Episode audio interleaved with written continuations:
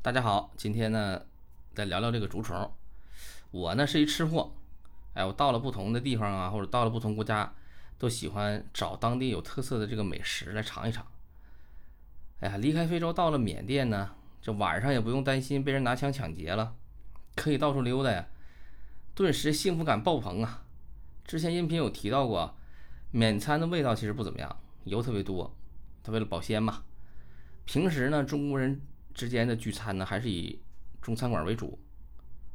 呃，缅甸的首都仰光呢，有家自助火锅的味道还可以，那有时候哎会去吃一下。因为缅甸的气温很高，它是这个比我们更往南嘛，住的地方呢空调那时候又不太好，所以晚上出去夜宵啊，或者是在酒吧里坐坐去蹭空调那是常事儿。有一天晚上呢。哎，跟朋友去路边大排档吃面，就吃到了今天这个主角，这个竹虫。我也不知道它这个学名叫什么啊，因为这种虫子呢，它不常有，想吃还得碰运气。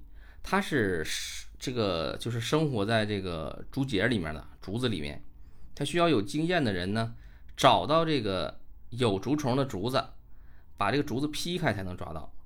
它颜色是白白的，就是跟我们常见的那些，呃，蠕动的那种虫子其实差不多，啊，它白色的呢，就看起来其实不会很难接受。油炸了之后呢，就成了很好的这下酒菜，嚼在嘴里那个味道真的是很香啊！哎，您别看不起这虫子啊，要这个是要论只卖的。我记得当时人民币大概要五块钱一只，就是一千缅币一只。您要是想。像吃花生米、炸花生米那么吃哈，这不是土豪啊，还真吃不起。